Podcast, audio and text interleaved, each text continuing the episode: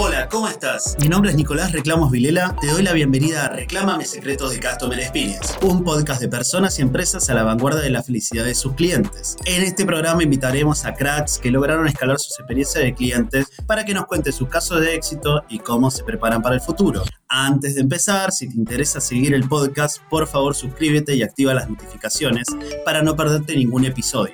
Y además apoyar este humilde y glorioso programa. Vamos con nuestra estrella del Customer Care del día de hoy.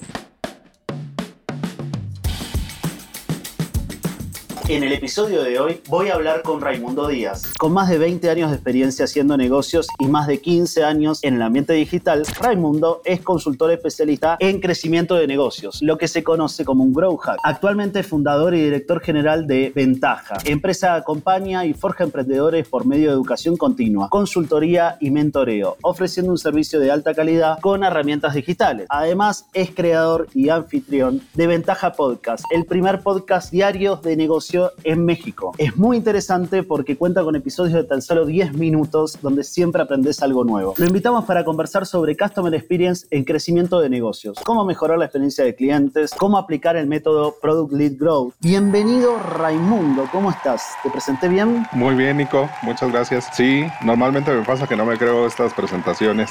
Te digo, si estarán hablando de mí o de quién estarán hablando en esta ocasión. El síndrome del impostor, lo trabajarás con tus clientes también, ¿no? Sí, que la verdad no es tan síndrome de impostor, sino que se me olvida que he hecho tantas cosas. Entonces, como siempre estoy en el aprendizaje. Total, sabes que hay un ejercicio muy bueno que me llegó por un amigo, que es enviar una encuesta a todos tus relatives sobre cómo te ven y después tener como un espejo muy fiel de, de quién eres tú. Por eso te pregunto, ¿quién eres tú en el mundo del customer care? Cuando un emprendedor te llama, una emprendedora te llama, ¿cómo ayudas tú al customer care?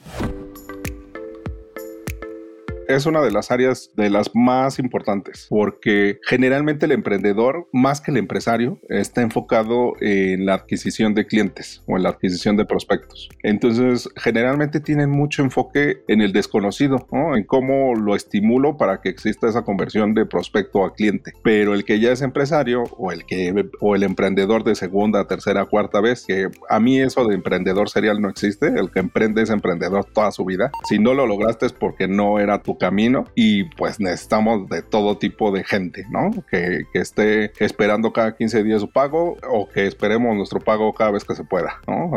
Esa es como la gran diferencia. Entonces, en el Customer Care es súper importante cuando entendemos que los clientes es, además de los números y del valor, uno de los tres pilares del negocio. Entonces, si no entendemos eso, que el negocio es gente y si no existe un Customer Care, no estamos haciendo las cosas bien. Me encanta. ¿Y, y, y qué es para vos el Customer Care? ¿Qué es cuidar a un cliente y cómo se aplica? Porque leía en la intro que vos acompañás, mentorías y educás.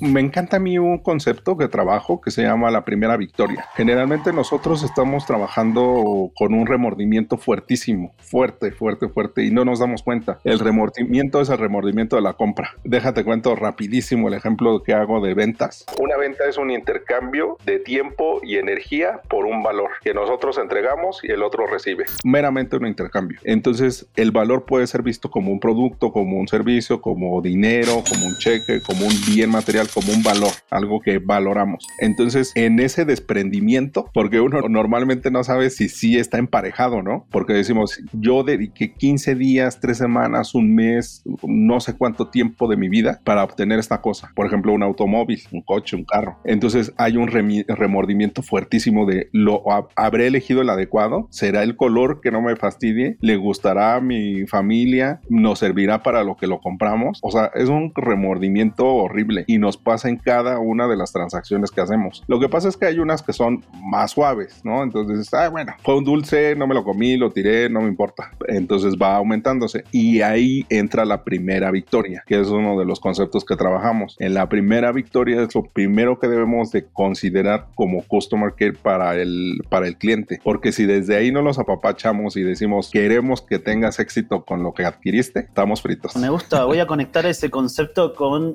qué pasa con un reclamo que justamente es como la distancia que hay entre dos puntos, ¿no? Entre, entre la victoria que quería lograr y dónde estoy ahora, porque quizás te digo, mira, es el auto, tiene cuatro puertas, tiene la silla para el bebé, pero no es del color que yo quería y ese color es lo que me estás alejando de la victoria que yo necesitaba lograr para que sea completa, ¿no? O pasa una herramienta digital como esta herramienta también sirve para mi equipo, además de lograr el objetivo. Esta herramienta digital funciona para mi equipo y ahí tú te defines como un pirómano que da la chispa al crecimiento acelerado de los negocios. ¿Qué quiere decir eso cuando una persona se acerca a ti? ¿Cómo enciendes este fuego?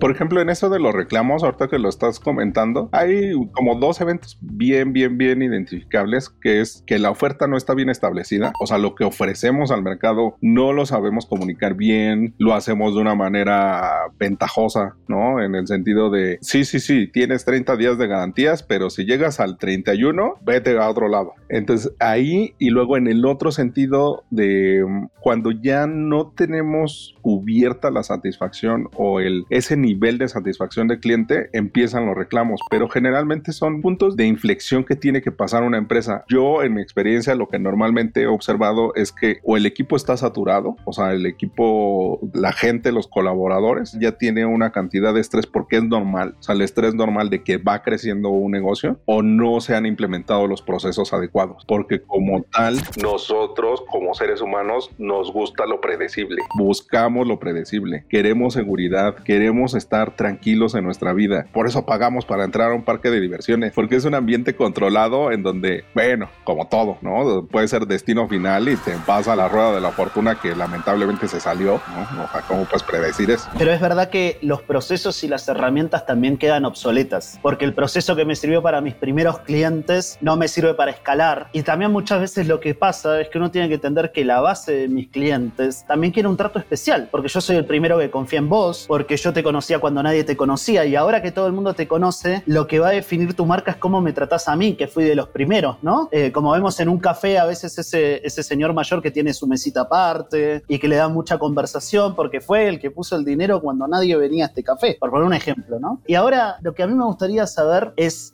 ¿En qué consiste la estrategia de un Product Lead Grow? Porque tú eres muy efectivo en tus comentarios, en tu podcast, invito a la gente a que lo escuche porque de verdad está, muy bueno. ¿En qué consiste esta estrategia? ¿Cuáles son los componentes fundamentales? Un poco cerrando lo que me preguntabas antes de por qué la chispa del crecimiento, porque justo en estos puntos clave en donde uno empíricamente dice, claro que sí es, por supuesto que se ve lo que tengo que arreglar, eh, normalmente no sucede. Y a mí me gusta mucho esta, cómo aprendimos a usar el fuego con el frotamiento de las piedras, porque normalmente somos piedras en muchos sentidos. El emprendedor y el consultor chocamos, ¿no? Entonces pegamos y pegamos y pegamos hasta que sale la chispa de ese crecimiento y una de las formas o de los más que mecanismos, estrategias que acompañan y que fortalecen al Customer Care es el Product Lead Growth, que es una de las cinco estrategias que tenemos tipificadas como bases de crecimiento. Hay muchas otras más, pero una de las cinco es eh, crecimiento basado en producto que depende del equipo de Customer Care. No he escalado y no he tenido un cliente que su crecimiento sea con base en el producto que no tenga un buen equipo de Customer Care. Es fundamental fundamental tenerlo porque generalmente no hay equipo de marketing ni equipo de ventas. Entonces, ¿qué quiere decir un crecimiento basado en producto? El ejemplo más relacionado que tenemos es Dropbox, también está Slack, un poco Instagram antes de la adquisición. Ah, bueno, WhatsApp, clarísimo ejemplo, PLG, que no existe, bueno, o sea, 13, 15 personas manejando una empresa de billones de dólares, de millones de usuarios, o sea, es impresionante cómo justamente ese equipo de Customer Care es súper importante Ahí se les presentaron muchos fuegos, ¿no? Muchas emergencias. Entonces es cosa de ir trabajándolo. El equipo de Customer Care en el crecimiento basado en producto es indispensable porque no hay una metodología o unas formas que vayan conduciendo la opinión pública, que es lo que generalmente hacemos en la mercadotecnia y en las ventas. Tenemos argumentarios de ventas, manejo de objeciones, eh, planteamos escenarios que nosotros podemos ir adecuando dependiendo de qué es lo que estamos ofertando. Pero si el producto va a hablar por nosotros, necesitamos gente que esté soportando lo que ejecuta el producto. Entonces ahí el Customer Care entra desde esa primera victoria, evitar el remordimiento y luego estimular con todas las herramientas o las tácticas que van acompañando cada una de las, de cuando se va compenetrando o cuando se va... Claro, de las iteraciones que se hacen, ¿no? Porque al final lo que nosotros más descubrimos en ZTZ es que los reclamos son una gran fuente de feedback que está totalmente desconectado del ciclo que tenemos de venta, hasta en un e-commerce, ¿no? Porque muchas veces el producto no es malo, sino que se rompió en el envío. Entonces, como tal, el producto es frágil y si lo empaquetamos mejor va a llegar. Pero ¿cómo se entera de esto la gente de logística? ¿Cómo le informo al proveedor? Y en grandes empresas como las que trabajamos nosotros, cuesta mucho cerrar ese ciclo. Porque yo llego a gestionar reclamo, pero no analizarlo, lo llego a analizar, pero no escribir como los resultados, no llego a hacer como el data visualization, ¿no? O sea, de, de explicar y tomar la sabiduría de mis datos. Y ahora, si tenés que decir como tres aptitudes que hay que tener para mejorar una experiencia de cliente, ¿cuál sería? Si estás en un call center que atiende reclamos, ¿cuáles serían como esas tres actitudes?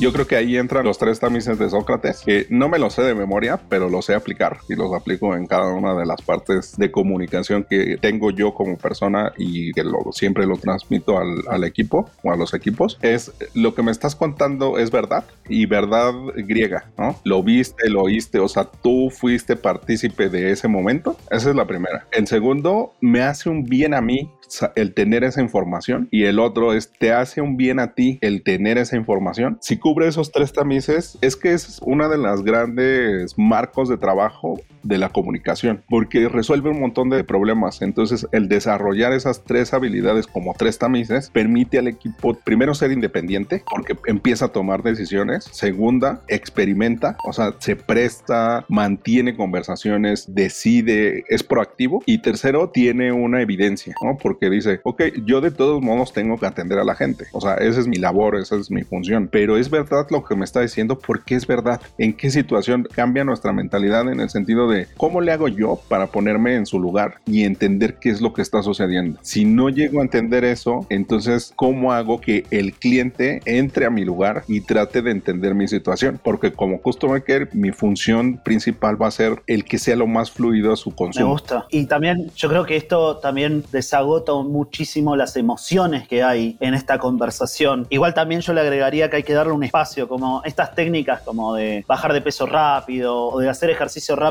yo creo que muchas veces se olvidan como de la parte emocional, ¿no? Cómo también gestiono cómo me siento hoy, porque muchas veces decirle a una persona, entiendo cómo te sentís, baja 10 decibeles el tono de la conversación. O creo que con la información que contás hoy está bien cómo te sentís. Ahora te voy a agregar nueva información, pero validar al otro y a sus emociones también suma muchísimo en una conversación y es algo que falta mucho. Sí, pues por ejemplo el método LATE, que es de Starbucks, me encanta porque es muy práctico y tiene como base los tres tamices o sea, es L-A-T-T-E, que no me acuerdo bien cómo va, pero es escuchar, a sentir, o sea, como decir, sí, tú tienes la razón, como entender en el sentido de qué es lo que sucedió, luego proponer y luego ejecutar, una cosa así. Y está en inglés para el que no nos haya seguido, por eso la primera es una L eh, de listen. Me encanta porque al final del día yo creo que estas herramientas son las que permiten tener una persona que gestiona reclamos, tener a la mano, tener un post, post-it y no irse en la emoción del cliente, porque la verdad es que si compraste un florero, te llegó todo roto, no hay mucho que podamos hacer, ¿no? Pero sí es un excelente momento para decir, ¿sabes qué? Tenés razón, parece que llegó roto, voy a averiguar en qué momento se rompió y cómo puedo satisfacer esta necesidad que me estás planteando.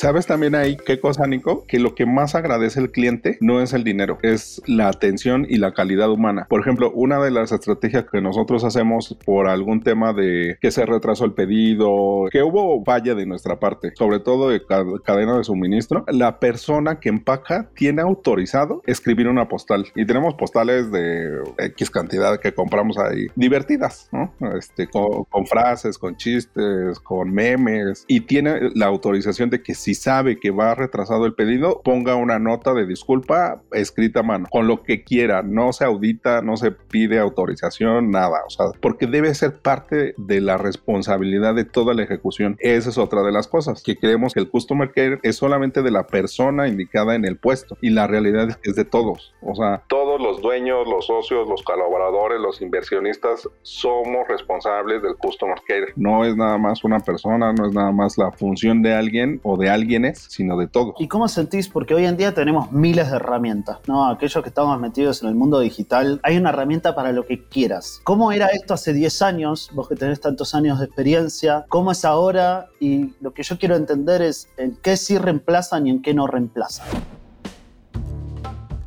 En la velocidad y ahora con la inteligencia artificial. O sea, si va estos 18, 36 meses, viene una revolución impresionante con la inteligencia artificial generativa. Ya el Customer Care va a ser muy apoyado por la anticipación. Entonces ahí es medio grave, pero mucha oportunidad. Entonces las herramientas que han cambiado, hay más, pero la realidad es que cuando uno tiene los principios y las estrategias y los fundamentos, con la hoja de cálculo, el documento de Word o procesador de texto es más que suficiente. O sea, es más de fundamento. Quien sabe atender a los clientes, quien tiene el seguimiento, quien sabe, quien tiene la sensibilidad, ¿no? Puede ir desarrollando esa sensibilidad de anticiparse, de saber, de, escuchar los tonos. Fíjate que una vez hicimos un experimento que poníamos música de fondo porque o sea, he ido al psicólogo bastantes veces. Entonces yo soy muy acelerado en muchas cosas porque en la primera reunión con un psicólogo es cuéntate toda la vida en 15 minutos porque si no se te va la hora que pagaste para contarle lo que ya sabes tú y no, no te resuelve nada, ¿no? Entonces yo soy así de 10, 15 minutos, aquí está mi vida. Entonces,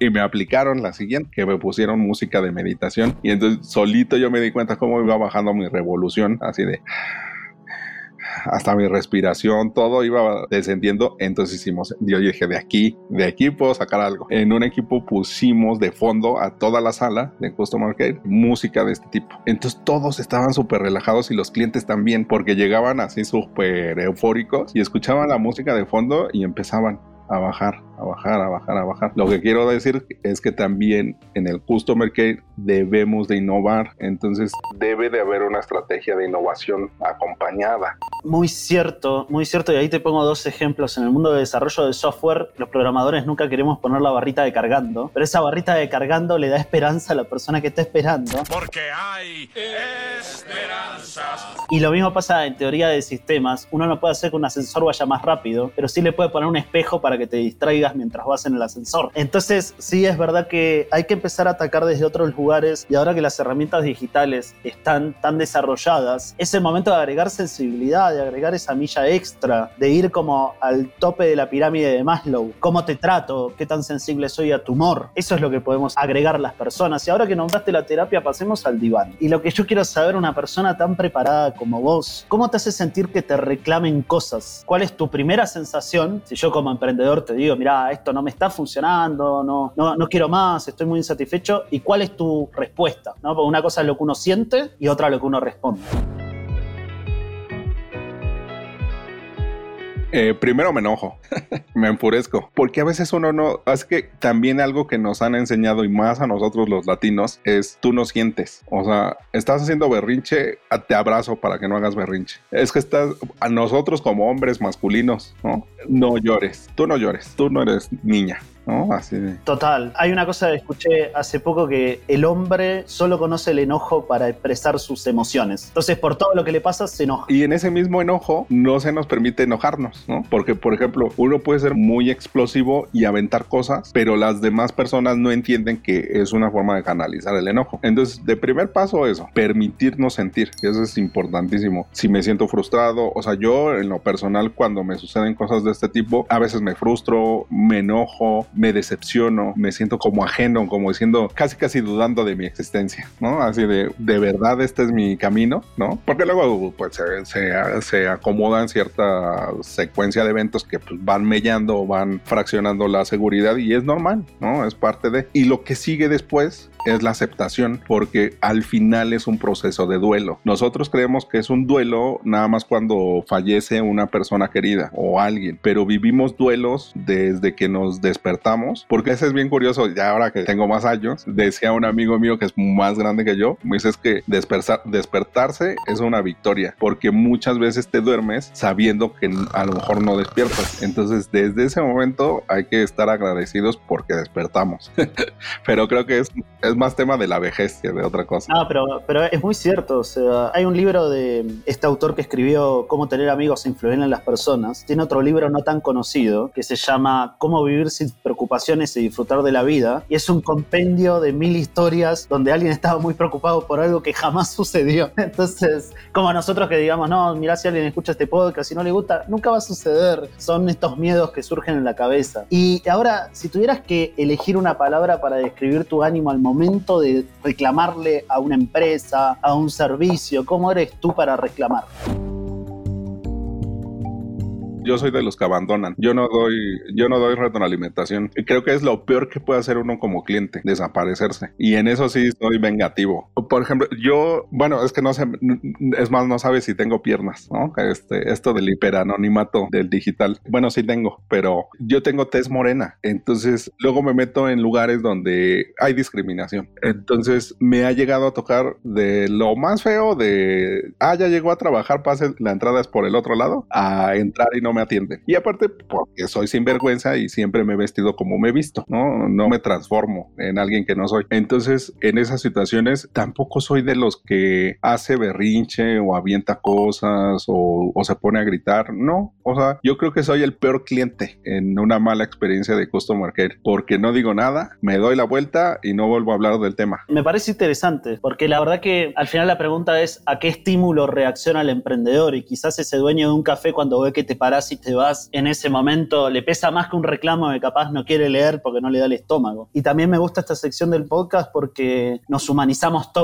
y, contamos qué nos pasa, a pesar de estar hiperformados, ¿no? Y si ahora pasamos un laboratorio de innovación, ¿no? Y tenés todos los, todas las herramientas que existen hoy, ¿cuáles serían los tres componentes que hacen a la felicidad de un cliente? Si, si un emprendedor tiene solo seis minutos para hablar con vos y te pregunta, ¿cuáles son los tres componentes? El método late, tres tamices y anotar, porque muchas veces el customer care te deslinda de responsabilidad porque me están grabando la llamada. Y entonces dice, ahí está mi evidencia, no me importa, pero el noble acto de conectar mi mano con mi mente, o sea, es que es cuando la palabra se convierte en acción. Desde que escribimos, es cuando empezamos a accionar las cosas. Entonces, cuando no tomamos nota y estamos en customer care, se pierde muchísima información. Es más, si no quieren escribir, no escriban, dibujen, hagan bastoncitos, gusanitos, lo que quieran, pero conecten esa mano con su cabeza y genera un cambio radical porque uno empieza a notar cosas y puede ser que no anotes como en el CRM, pero sí anotes algo que sea para ti. Por ejemplo, me recordó a mi tía, qué fastidio, uno pone groserías o dibuja obscenidades, o sea, empieza a descargar porque también una de las cosas que se padece mucho en el customer care es que uno se vuelve una bolsa de sentimientos porque que cargamos la emoción de los demás y si no sabemos descargarlo, porque o luego lo descargamos al final cuando llegamos a la casa a jugar Fortnite o al gimnasio, pues ya pasó un tiempo en donde hubo un caldo de cultivo de nuestras emociones que no es natural y no es normal y nadie nos entrena a poder liberarla. Y entonces una de las formas más prácticas de hacerlo es desde que empieza uno a recibir. Es más común para rayos, que nuestro bolígrafo sean para rayos de nuestras emociones. Entonces me iría con esos, me iría con esos eh,